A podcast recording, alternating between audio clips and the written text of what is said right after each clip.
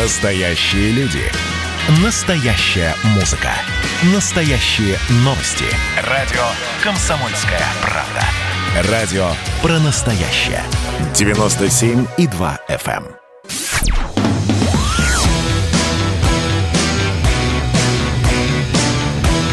«Война и мир». Программа, которая останавливает войны и добивается мира во всем мире.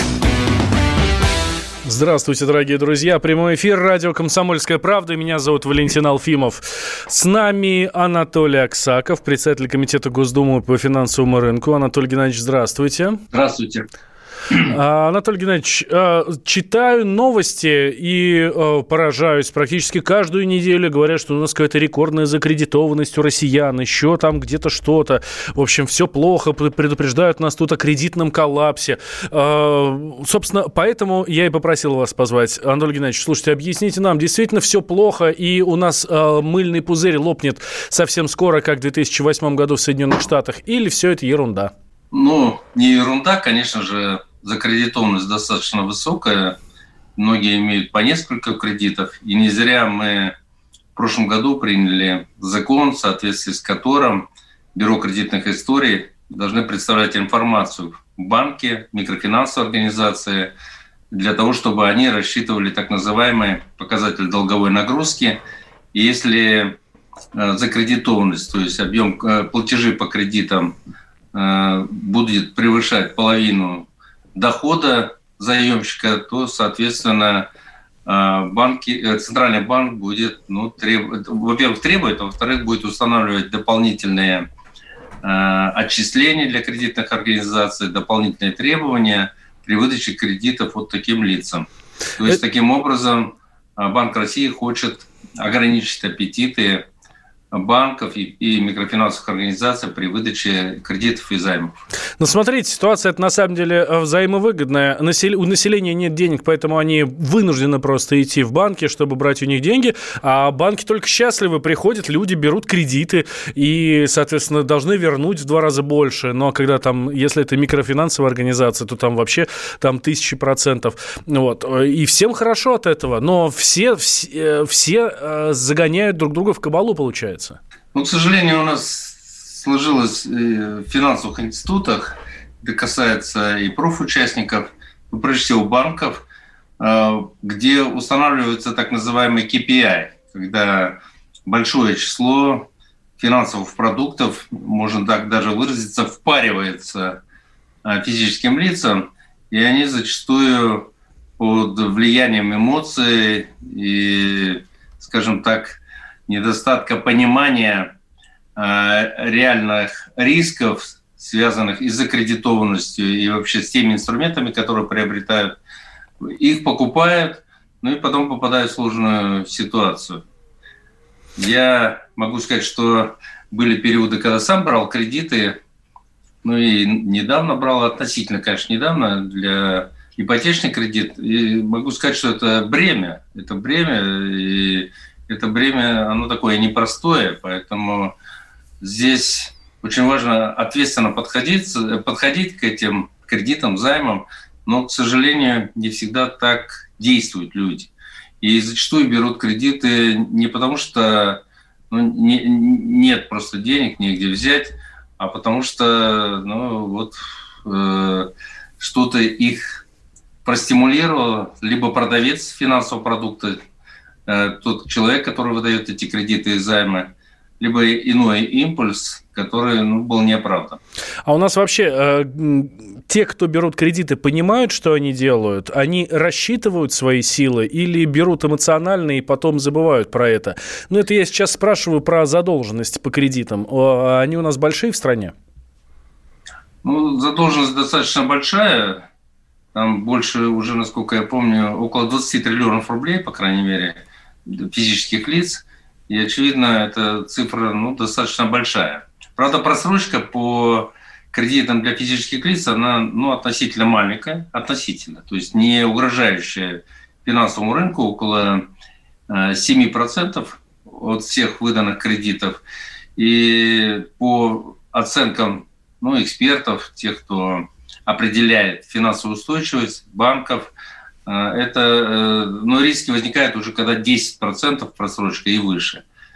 Поэтому есть много лиц, которые брали кредиты, есть те, кто их не обслуживает, как я уже сказал, около 7%. Ну и есть, к сожалению, те, кто берет не один, а много кредитов, достаточно много. И вот эта категория лиц как раз и вызывает озабоченность, потому что, скорее всего, они не расплатятся с кредитами и, соответственно, могут попасть в сложные взаимоотношения с кредиторами. Ну и, во-вторых, это тоже проблема для финансовых институтов. У некоторых могут возникнуть в том числе экономические проблемы в связи с необходимостью выполнять нормативы Центрального банка. А вот вы говорите, что могут быть у тех, кто не обслуживает свои кредиты, проблемы с кредиторами. Но у нас же сейчас можно объявить себя банкротом, и ничего тебе за это не будет. Ну, это не так. На самом деле, не все могут. Для этого нужно доказать, что ты соответствуешь. У нас, кстати, бывают ситуации, когда люди могут выполнять свои обязательства и при этом пытаются войти в ситуацию банкротства. Надо иметь в виду, что предусмотрена в том числе и очень серьезная ответственность, если вы вводите в заблуждение, например, судебные органы, либо те организации, которые занимаются определением вашего, ну, прежде всего, судебные органы. И если кредитор сможет доказать, что вы вводите в заблуждение, там может быть даже уголовная ответственность. Но... Вы знаете, Анатолий Геннадьевич, недавно один знакомый рассказывал, как получить образование, высшее образование, второе, но оно, естественно, платное. Он говорит, проблем никаких нет, идешь, берешь кредит, идешь, берешь образовательный кредит, учишься, потом объявляешь себя банкротом. Ну, говорит, да, там какое-то время тебе нельзя будет нормально устроиться на работу. Ну, а так ничего, и никому ничего не должен. Но сама процедура вхождения в банкротство, она не очень простая, и поэтому, смею вас уверить, многие не могут войти в нее, поскольку доказать о том, что ты банкрот, не так просто. Дальше вхождение в процедуру банкротства, это тоже стоит денег. Для большинства тех, кто пытается это сделать. И зачастую приходится платить довольно приличные деньги. Ну, скажем, в среднем, по оценкам экспертов, опять же, от 130 до 150 тысяч рублей приходится платить за осуществление этой процедуры банкротства. Деньги довольно приличные, поэтому...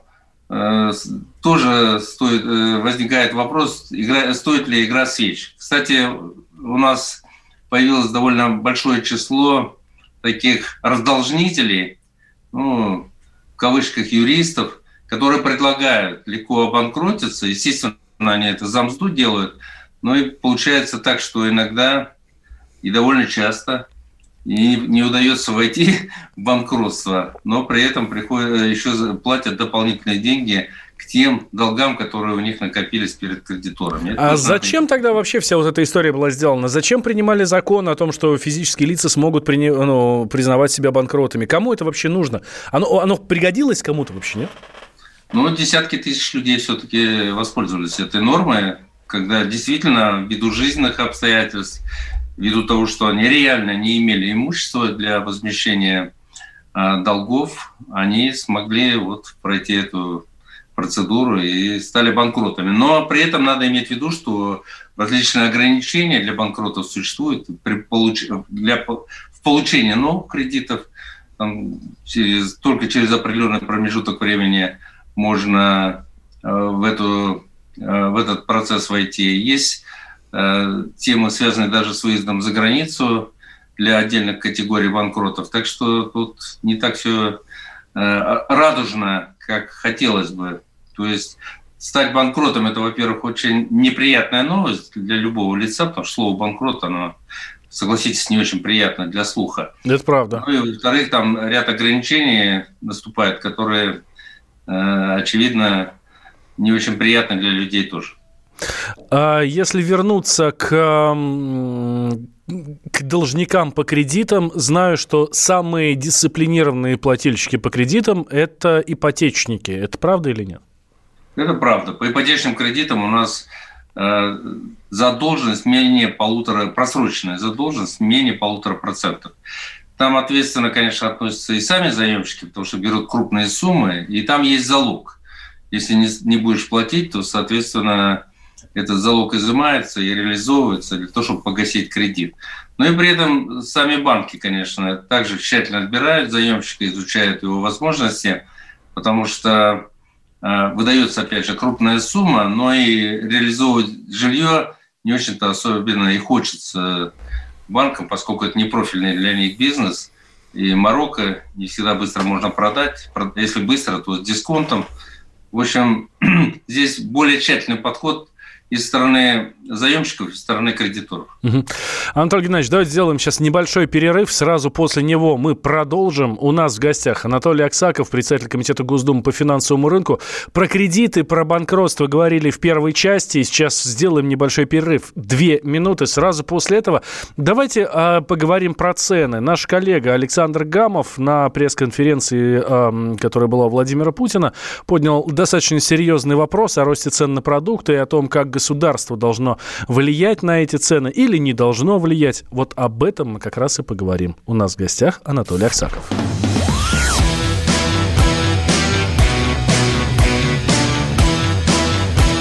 «Война и мир».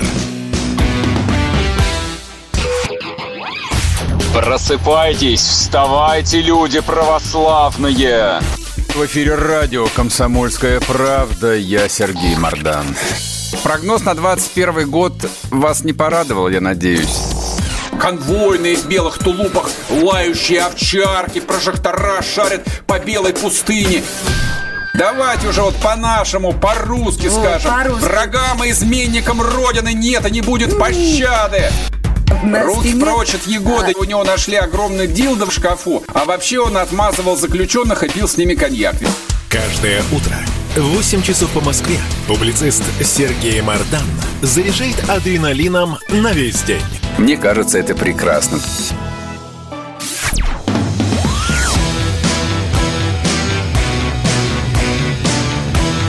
«Война и мир». Программа, которая останавливает войны и добивается мира во всем мире. Мы возвращаемся в прямой эфир радио «Комсомольская правда». Меня зовут Валентин Алфимов. Рядом со мной Анатолий Аксаков, председатель комитета Госдумы по финансовому рынку. Обещал я вам, дорогие друзья, что мы про цены поговорим в этой части. Да, обязательно про цены поговорим сейчас чуть позже, но еще есть вопросы по кредиту, которые просто не могу не задать. Это кредитные каникулы, которые были, скажем так, введены в качестве меры поддержки в прошлом году, в 2020-м. Помним, что год был очень непростой. Огромное количество заемщиков по кредитам. Ну, во-первых, у нас, в принципе, у огромного количества населения кредиты, да, а сейчас в карантин, когда был введен карантин, вот, многие остались без работы, многие остались без средств дохода, да, без средств к существованию, ну, соответственно, и кредиты еще платить надо. А, Анатолий Геннадьевич, насколько сработали меры, которые приняло государство, и насколько их было достаточно для того, чтобы помочь заемщикам вот именно вот в этот ковидный год? Ну, то, что меры сработали однозначно, насчет достаточности не берусь судить. Конечно, лучше было бы, чтобы еще больше государство вложило в поддержку и населения, и предприятий в этот сложный период. Были предложения, чтобы... Ну, скажем так, государственная поддержка составила около 5% ВВП, ну и сравнивают с теми мерами, которые были осуществлены в Европе, в Соединенных Штатах Америки. У нас было поддержано примерно, ну, я имею в виду ресурсами государства, примерно на 2,5 триллиона рублей, такие оценки. И здесь есть критика, в том числе правительства, но в целом то, что правительство реализовало вместе с Центральным банком, сыграла свою роль, и сотни тысяч людей смогли получить кредитные каникулы. Многие тысячи бизнесов получили реструктуризацию кредитов, потому что кредитные каникулы они помогли, в том числе и подтолкнули банки самим предлагать свои проекты. Ну и банки, в принципе, обанкротив своих клиентов, могли потерять, на самом деле, те деньги, которые выдали в виде кредитов этим клиентам. И им было выгоднее спасать, проводя реструктуризацию. Поэтому на сотни миллиардов рублей были предоставлены кредитные каникулы. Там цифры точно не помню, но не меньше 500 миллиардов рублей. Такая цифра. А вот если в целом взять и бизнес, и предпринимателей, и физических лиц, реструктуризация кредитов, а каникулы это и есть реструктуризация, примерно на 6,5 триллионов рублей. То есть довольно приличная поддержка и граждан, и предприятий. В результате мы прошли относительно неплохо пандемический период. И вот многие говорили о том, что количество малых предприятий сократится на 20, 30, а то и 50%. По официальной статистике примерно на 4-5% сократилось количество малых предприятий. И, к моему удивлению, несколько даже увеличилось количество средних предприятий в этот период. Так что меры сработали. Мы сейчас, кстати, готовим законопроект, который дает возможность при определенных жизненных обстоятельствах кредитные каникулы получать не только в пандемический период, но и в любой период времени. Но для этого должны быть действительно определенные объективные условия. И вот эти критерии мы сейчас прописываем в законопроекте, который в ближайшее время внесем на рассмотрение в Государственную Думу. Напомню, что есть закон, постоянно действующий, об ипотечных каникулах. Он тоже описывают периоды и критерии, по которым люди могут претендовать на такие ипотечные каникулы. Анатолий Геннадьевич, а как работали вот эти вот кредитные каникулы? В двух словах можете нам объяснить? Да, люди могли просто позвонить, сказать, что я имею право на кредитные каникулы, но потом в течение вот этих полугода, которые ему предоставляются в виде кредитных каникул, он должен был представить документы, подтверждающие, что его доходы снизились на 30 и более процентов. Вот, потом все равно же эти деньги надо будет отдавать. Это же не отмена платежей, да? При этом надо сказать, что Центральный банк очень продуманно поступил. Он не обязывал банки в случае вот такой реструктуризации, причем и добровольная реструктуризация, и по закону, по кредитным каникулам, он не обязывал формировать дополнительные резервы, то есть требования не устанавливал, которые бы в обычных условиях обязательно действовали. Ну и вот таким образом это все происходило. А почему государство не пошло на то, чтобы на вот эти полгода просто закрыть кредиты для плательщиков? Понимаете, денег нет сейчас, платить нечем, но через полгода их точно больше не станет, а долги возвращать многие надо. Заемщики по практике, кстати, многие физические лица начали раньше выходить из кредитных каникул и выполнять свои обязательства. Многие просто испугались в тяжелый период, в апреле, в мае, в июне, и уходили на кредитные каникулы, потом видя, что не так страшно все. Понятно, что для многих было очень тяжело, но некоторые имели возможность платить, и они выходили из кредитных каникул и платили. Если мы будем списывать долги, то, естественно, возникает вопрос, за счет кого? За счет государства. В любом случае, это... тогда, значит, другие вопросы государство не смогло бы профинансировать, списав эти долги. Повышение заработной платы или выплаты, связанные с сохранением рабочих мест. Тут вопрос выбора.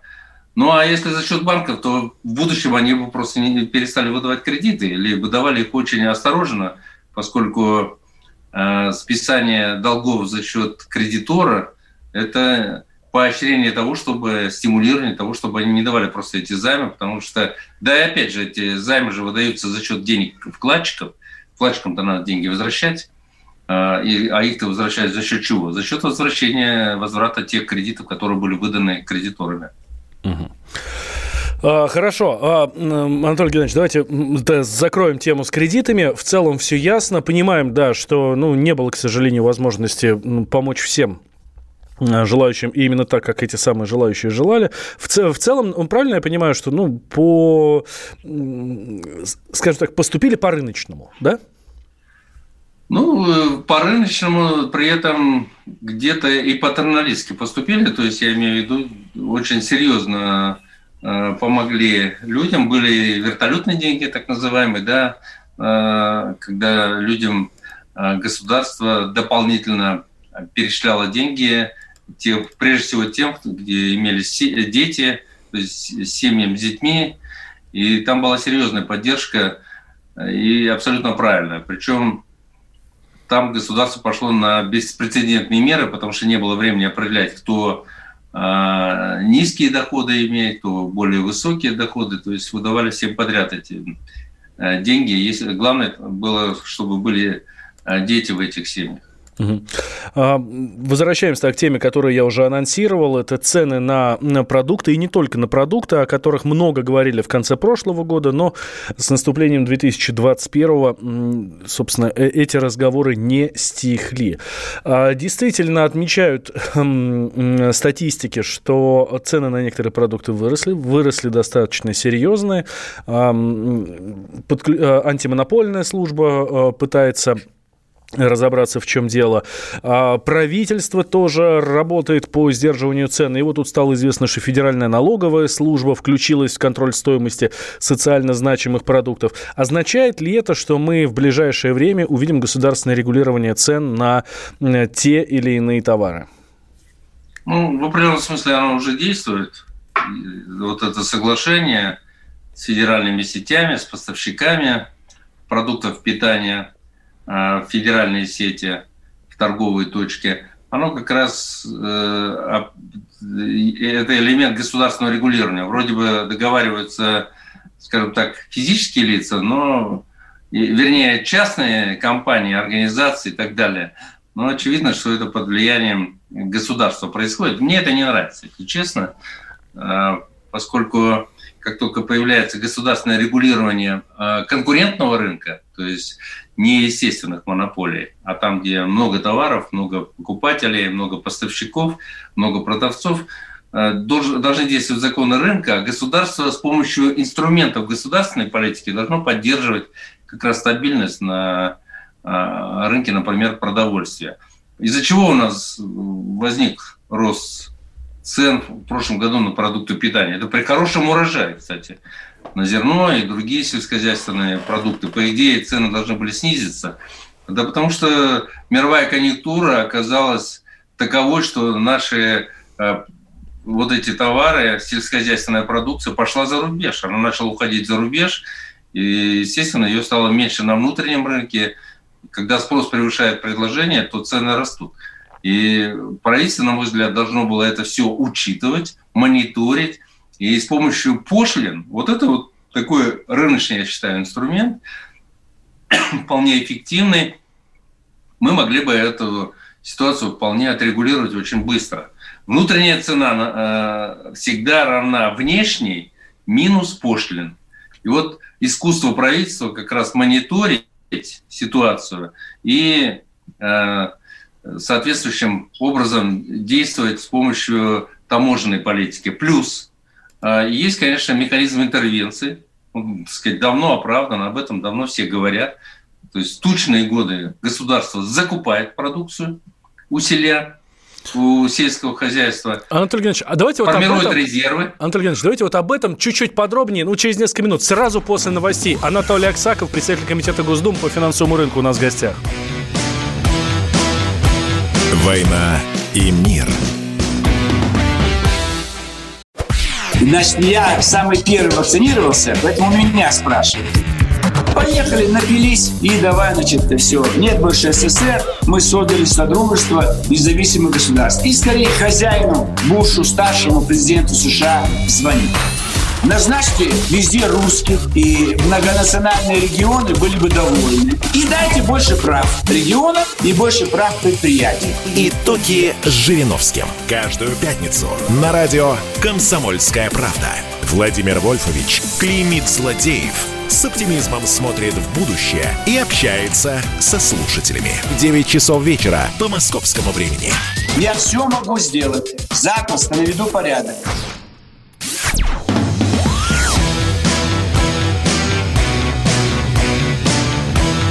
«Война и мир. Программа, которая останавливает войны и добивается мира во всем мире. Возвращаемся в прямой эфир. Радио «Комсомольская правда». Я Валентин Алфимов. И рядом со мной Анатолий Аксаков, председатель комитета Госдумы по финансовому рынку. Говорим про цены на продукты и не только на продукты, которые взлетели. Государство в лице правительства, конечно, их старается регулировать.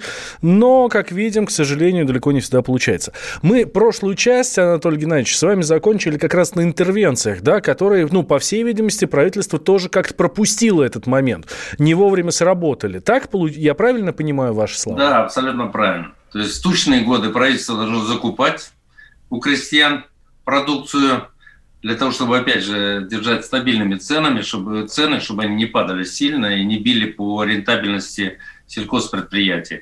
А когда возникает дефицит продукции, оно должно их продавать на рынке для того, чтобы, опять же, обеспечить стабильность. У нас есть еще одна проблема, которая, если говорить о сельхозпродукции, у нас не хватает логистических центров, хранилищ, скажем, для того же зерна, элеваторов. То есть необходима инфраструктура переработки, хранения сельхозпродукции, причем распределенно по всей стране. Тогда стабильность цен тоже будет обеспечена в течение всего межсезонного периода, поскольку цены, как правило, после уборки урожая падают, а потом... Из-за того, что многое выращенное и собранное пропадает, гниет, и, соответственно, цены начинают повышаться зимой, весной. Вот здесь тоже есть вопрос, который давно необходимо было бы решить с помощью, в том числе, инфраструктурной и государственной политики. А почему государственной политики? Это разве не в интересах фермеров, сельхозпроизводителей? Сами, соответственно, зерно выращивают, сами собирают, сами хранят, и сами реализуют.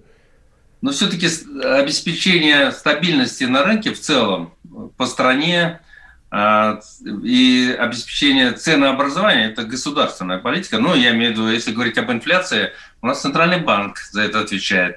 Но Центральный банк логистические центры не может строить. Он должен дать сигналы правительству. Правительство может не своими деньгами, конечно, а просто с помощью стимулов, с помощью льгот простимулировать строительство таких центров в разных регионах, для того, чтобы оттуда как раз развозилась продукция до потребителя. Что касается металла, это, на мой взгляд, тоже такой яркий пример, который сейчас взлетел в цене. С одной стороны, спрос, поскольку строительство было подстегнуто программой льготного ипотечного кредитования, вырос спрос на жилье, на первичке, его начали больше строить, и, соответственно, больше начали запрашивать металл. Но при этом еще и мировые цены на металл выросли, соответственно, он начал уходить за рубеж. И еще и государство возмещает налог на добавленную стоимость экспортеров.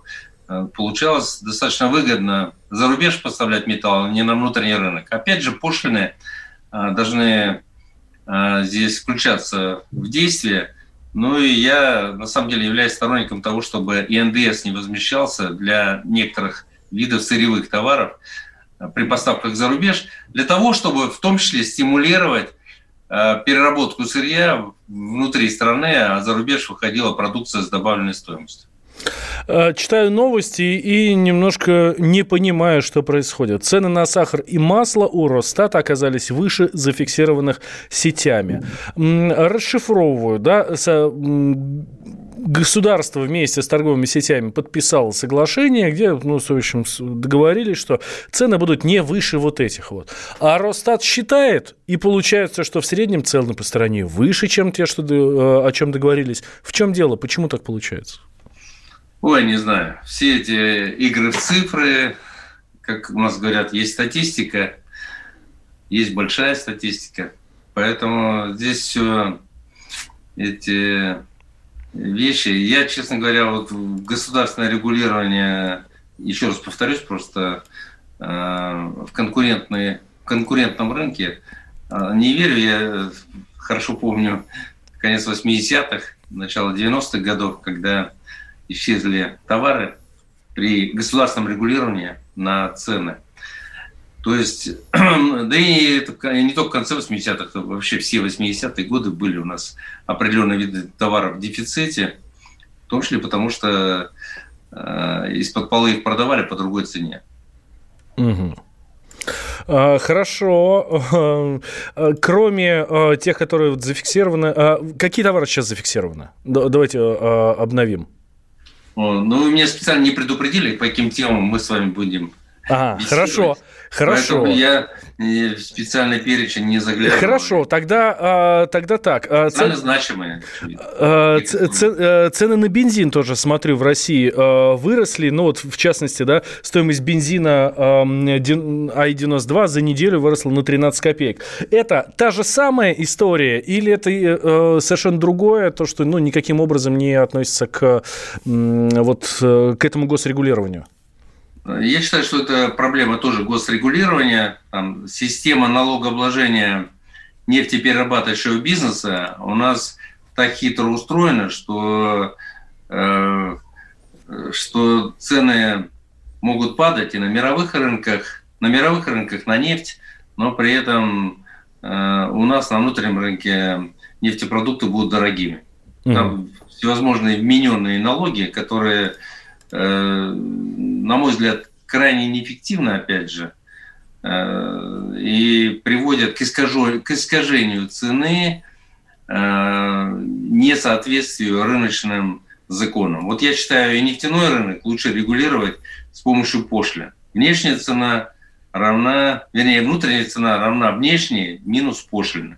Если мировые цены падают, то пошлина снижается, и в результате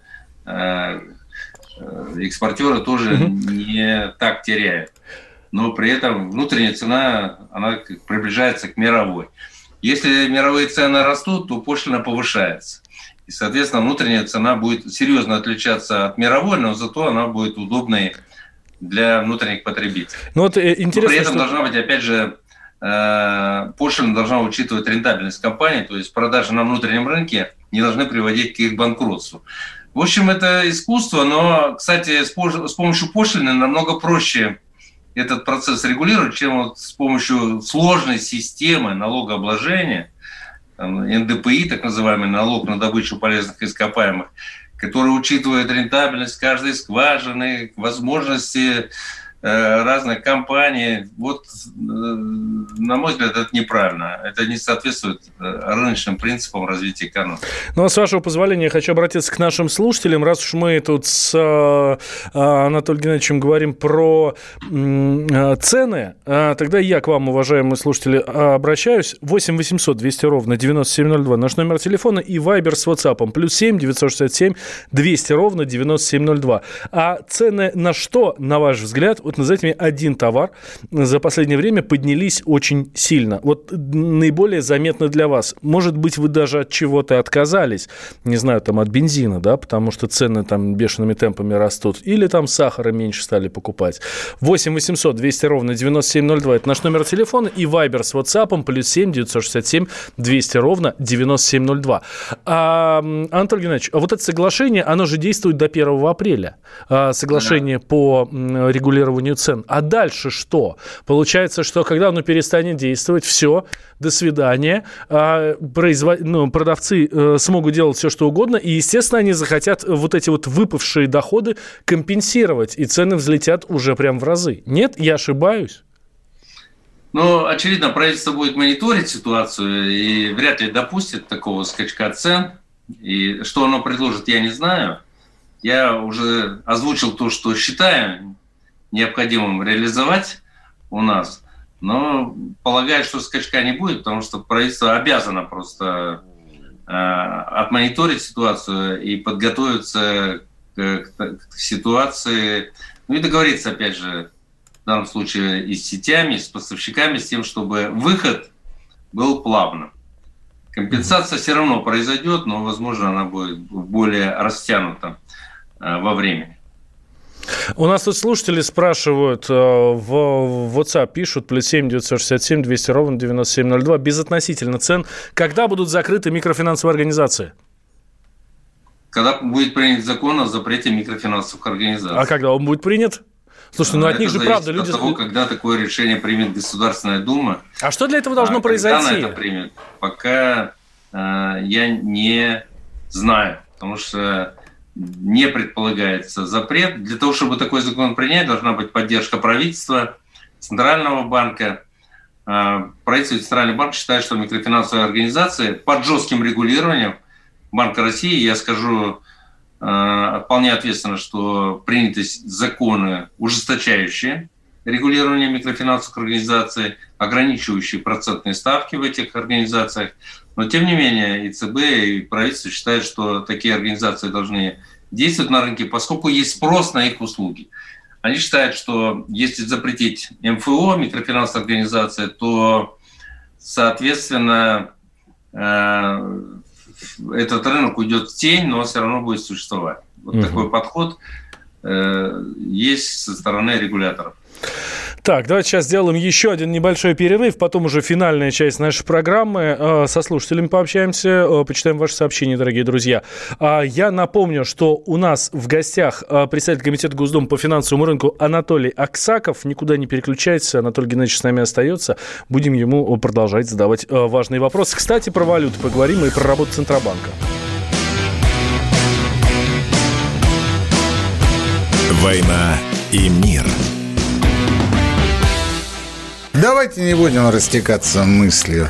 Единственный человек, который может зажигательно рассказывать про банковский сектор и потребительскую корзину, рок-звезда от мира экономики Никита Кричевский. Ну, мы, конечно, все понимаем, у нас рекордный урожай, у нас же миллиард есть, мы этим гордимся. А хлеб закупали за границей. В 2003 году Борис Абрамович предлагал мне стать папой римским. Я отказался. Он разбирается в мировых трендах, строит прогнозы и знает, что надо делать. У меня есть встречное предложение. Если вы нам намекаете, мол, вы там смотрите, да, так вы национализируете эти холдинги. Какие проблемы? По средам в 17:00 по Москве. «Экономика» с Никитой Кричевским. На радио «Комсомольская правда». Я буду резок, я буду краток, я буду четок.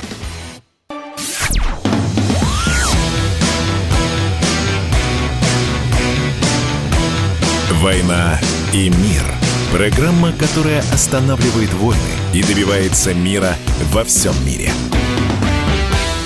Председатель комитета Госдумы по финансовому рынку Анатолий Аксаков у нас в гостях. Я Валентин Алфимов. Продолжаем мы разговор про, собственно, финансовые рынки и не только. Есть у нас звонок. Я вас, дорогие друзья, призываю звонить нам, задавать вопросы. И рассказывайте, что, по-вашему, подорожало больше всего, да, мы сейчас про цены с Анатолием Геннадьевичем говорили, что, по-вашему, подорожало больше всего и что по вам достаточно больно ударило, может быть, от чего-то пришлось отказаться. 8 800 200 ровно 9702. Вадим из Подмосковья, здравствуйте. Да, добрый вечер. Ну вот я как простой человек, конечно, больше всего волнуюсь о ценах на продовольствие. И вижу главную причину их повышения. Наш ажиотаж, охвативший наше руководство от сельскохозяйственного экспорта. Получается так, что я вот простой человек, в общем-то, ну, в достаточно таком несвободном государстве, не могу конкурировать, ну, вернее, конкурирую за свою же еду со всем миром. А это означает, что он китаец при более эффективной экономике. Конечно, миллиард китайцев, конечно, выкупит всю нашу еду, и в итоге мы будем доедать объедки, в общем-то, которые тут остаются в стране. Не пора ли вообще национализировать всю эту отрасль, чтобы не допустить экоцида, во-первых, разрушения, потому что у нас идет опустынивание уже от Белгорода до Алтая, и пора прекратить этот экспорт сырья бездумный. Спасибо. Да, спасибо большое, Вадим. Кстати, примерно очень похожее сообщение тоже нам написали из Ярославской области. Не пора ли национализировать все холдинги, особенно которые созданы на бюджетные деньги? Это мне вопрос? Да, Анатолий Геннадьевич, да. Ну, я считаю, должна быть конкуренция все-таки. Национализация в данном случае не решение вопроса. Эти предприятия производят продукцию. Я скажу, что в Чувашии, откуда я избран депутатом, еще совсем недавно многие земли были поросшие бурьяном. Там уже лес начинал расти. То есть земля не эксплуатировалась. Сейчас у нас все меньше и меньше участков становится свободными, то есть земли раскупаются, потому что есть очень много желающих заниматься сельским хозяйством, перерабатывать продукцию и поставлять, в том числе на экспорт. А грамотнее все-таки как раз с помощью пошлины. В тот же Китай не пойдет продукция, а будет продаваться внутри, если пошлина будет разумная в таких пределах, что она, ну, скажем так, будет стимулировать продавать на внутреннем рынке. Это все вот счетно, и экспорт должен быть выгоден, и производство внутри. Здесь очень важно установить разумные пошлины. На мой взгляд, это все вполне легко делается, тем более современные цифровые технологии позволяют все расчеты быстро сделать. Так что я не считаю, что правильным там проводить вот национализацию этих предприятий. Ну, некоторые создавались, может быть, и с бюджетным участием, там, субсидирование. Это нормальное явление, во всем мире оно осуществляется. И частному бизнесу эти субсидии предоставляются. Пусть конкурируют, пусть внедряют новые технологии. У нас очень много высокопроизводительных сельхозпредприятий. И это одна из тех сфер, где мы действительно, ну, серьезно продвинулись с точки зрения импортозамещения. Но вот инструменты государственной политики должны делать так, чтобы внутри продавалась продукция и обеспечила стабильность цен. Есть у нас еще один звонок.